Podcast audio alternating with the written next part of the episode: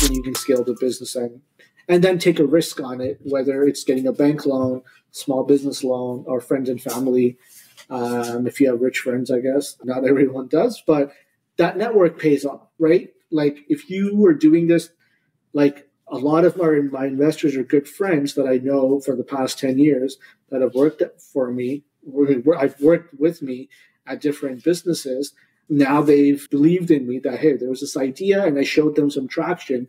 They said okay we'll give you some amount. So just about making that like ultimately that blueprint is networking.